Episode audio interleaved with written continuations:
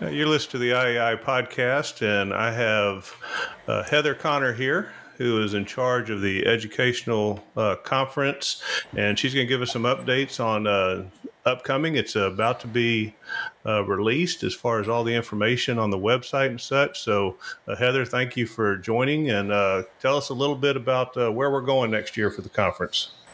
Well, thank you very much for having me on. Um, we are going to National Harbor, Maryland, and we're going to be there from August 20th to 26th of next year. So it's a little bit later in the year than what we normally do for the conference, but it gives us a couple extra weeks for planning.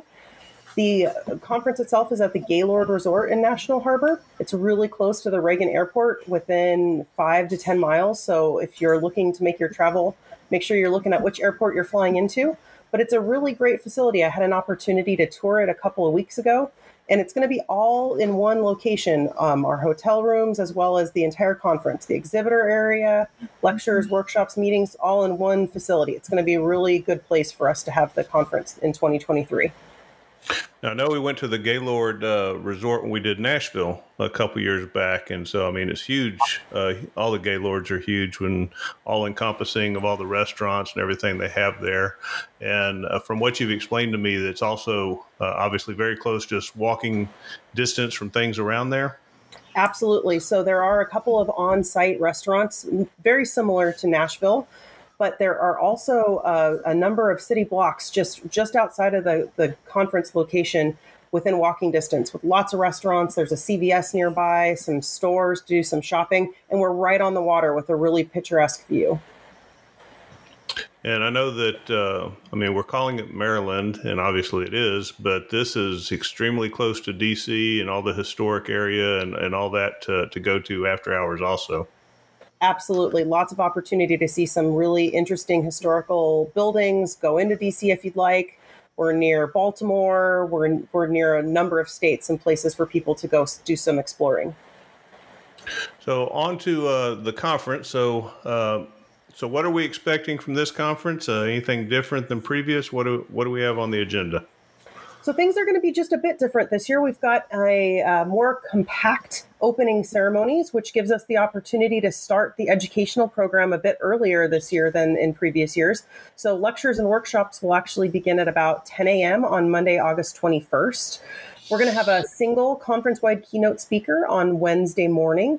And then, as we've done in the last several years, we're going to continue the tradition of the networking event by discipline that will be Wednesday evening.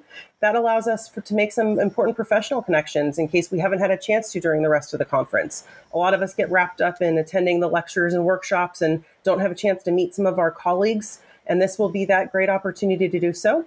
Um, and that leaves Thursday evening open for people to do just what we discussed in, in exploring the surrounding area and maybe going into some of the more um, historic areas of the neighborhood. Um, now, for our first time attendees, uh, why don't you explain, like this your first time ever to get to go to the, the IAI conference? It's a, it's a huge event, uh, tons of different disciplines there. Uh, if you could uh, explain a little bit about the, the first timers uh, meeting. I know they have a, an event for them, and then also just explain the difference between a lecture and a workshop. Uh, I know that uh, the, there's a conference fee that covers certain things, but then uh, for additional things, there's other fees. Absolutely. So, for all of our first timers, we're very excited to have you join us if you're considering it. Uh, there's a, an event on Sunday evening before the conference actually kicks off and gets started that will go over some things for first time attendees. So, uh, how the, the week will work, uh, some protocols for uh, what to expect throughout the week, what other events might be happening, how the exhibitor hall works, for example. There'll be some people to meet as well to do a little bit of networking for those that are first timers. Uh, the board of directors, uh, several members of them will be there, as well as important members of the IAI. And although I, I, don't know if it's been confirmed, there's a fairly good chance it'll be an exciting location for that first timers event this year at the at the uh, Gaylord. So I'm looking forward to seeing if that all bears out for those um, also who don't haven't had an opportunity to come or don't understand the difference, the conference is mostly broken up between uh, lecture blocks and workshop blocks. Your attendance fee covers all of the lecture blocks as well as the social events throughout the week. So that includes the president's reception that's on Sunday, the exhibitor hall grand opening on Monday. We have a poster presentation and vendor or exhibitor event on Tuesday evening. And then the banquet, the closing and installation banquet on Friday night is all covered by your conference registration fee. In addition to the lectures, though, that are open and uh, are blocked throughout the week, we have the opportunity for attendees to take workshops. These workshops do require an additional fee, but they involve a hands on component. So, lectures themselves will last anywhere from from 15 minutes up to several hours, maybe four hour blocks, even an all day course. And that's really with the instructor up at the front of the room providing a lecture, giving insight into something, whether it's a case study or a technique that they've perfected or a panel discussion where we're talking about different cases we've dealt with at our laboratory. Workshops, on the other hand, tend to be a bit longer than lectures in general. They range anywhere from about two hours up to multiple days, and they all involve a hands on component or an interactive element. So, this might be a comparative course if you're into latent print examination where you're doing physical comparisons in, during the day. Same would be for shoe and tire. Or it might be a crime scene course where we do a mock crime scene. Or you're doing, last year we had a, a class that was on um, underwater diving and evidence collection underwater, and there was a demonstration of how that works. So workshops are hands-on. They require an extra fee because of the the amount of hands-on component of the class, and additional uh, certificates will be provided along with those. Um, with that being in, in mind, uh, besides the the additional fee, there is a requirement to pre-register for these courses. They're not open to just attend. Pre-registration is required, and uh, class lists are provided to the instructor at the beginning. So make sure that you're checking out the website once registration opens to sign up for those workshops that are, are space limited. And they fill up very quickly. So, what uh, what type of time frame are we looking um, uh, that we would start looking at? I guess the the exact agenda. We have an overall agenda of time frame, but uh, when are we looking to possibly finalize that they would be needing to grab those workshops before they fill up? So that's probably going to be somewhere in mid April where the full conference plan and registration will open up. What we're excited to announce though is that starting, um, it's actually already open on the website now, is we're accepting applications for those interested in uh, presenting either a lecture or workshop at, at the conference. Uh, we won't be able to do a, a actual schedule and agenda until we get all of those applications in and vetted by our science and practice subcommittees. So that's really the first step in getting to that open registration process, which will be, like I said, sometime mid-April is the expectation. Right. One of the you know main goals of the IAI is for to expand and share uh, forensic education uh, with the disciplines, and and the way we do that is obviously by the experts that are showing up and the subject matter experts, and even someone that you know you may not think of yourself as an expert, but that you uh, have honed a craft that would be beneficial to someone else working in that discipline, and so I know that there's many ways to share, and you know one is lectures. We'll talk more about that, but two others. Um, one is to do uh, posters. And I know we'll be putting out things as far as putting posters together to share any type of research or techniques that you've been doing. And then a, a fun one is always the photography contest, and those will also be coming out. But as far as uh, our presenters uh, for lecture or workshop, uh, what would be the process? If I think that I have something that, that's valuable that, that I should share, um, what, what's the process I go through to get to it? So I really would like to encourage anyone who's even considered throwing their hat into the ring as being a presenter to really consider that for this year. It takes that big first leap, but it is such a rewarding experience. It took a big step for me to feel like I was comfortable uh, requesting to present because I because I thought nobody would really care what I was doing or what my laboratory might have developed in terms of a special process or a different way of doing things. So taking that first leap is the big first step to do. Then what you would do is you'd visit the IAI website and there are links both on the homepage that will take you to the 2023 conference, educational conference page. And there are links to a SurveyMonkey web, uh, survey where you submit your application and it is separated specifically for lectures and workshops into two different applications. And you're going to put in some basic information, your name, contact information, the title of whatever lecture you lecture or workshop you're interested in presenting, and an abstract or brief summary of what you are going to present on. And this can be anything really. Like you said, it can be something that you had a case that was really interesting and something went uh, kind of sideways and you had to deal with unexpected twists and turns. Maybe your laboratory or you personally have developed a process or procedure that has allowed for you to perform your casework in a more productive and um, effective manner. Um, maybe it's just something you guys are doing at your agency that's a little different that you want to get feedback on with everybody else. Perhaps you have an idea for a panel discussion um, and know people who would like to participate that is going to talk about something that may be a bit controversial or different and would spark a big conversation and debate at the conference. It also includes the ability, if you would like to present with more than one person, to include their information as well. And then there's going to be some parts of the, the application that just ask for things like what you need from the IAI to help be successful. Do you need audiovisual equipment?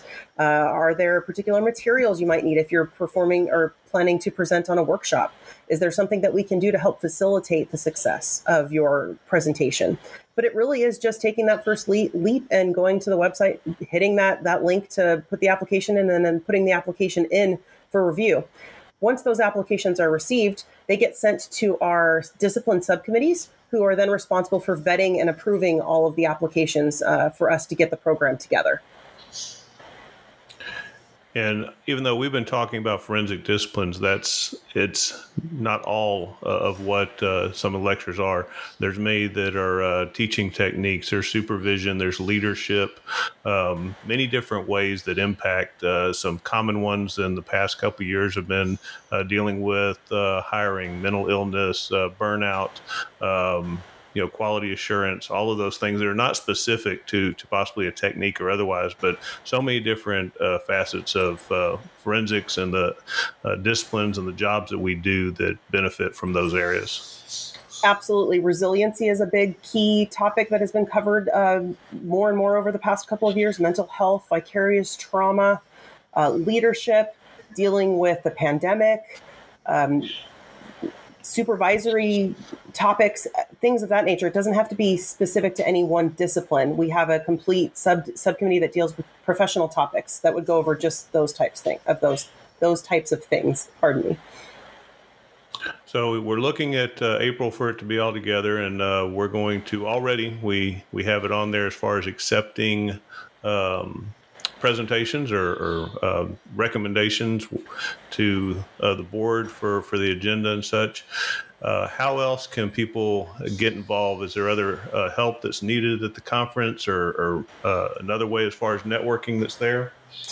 So I would say that the best way to get involved is to go to the conference and start asking some questions. The the networking event for the disciplines on Wednesday night is a great opportunity. But speaking to board board the members of the board of directors can also get uh, you additional information about how to get involved. The subcommittees, the, the 12 discipline club, excuse me, the 12 discipline subcommittees, as well as the one provisional discipline committee, are really the the backbone to the success of the program. Getting involved in there in one of those subcommittees, which is really uh, key to vetting and getting the program together is incredibly important to the success of all of our educational conferences.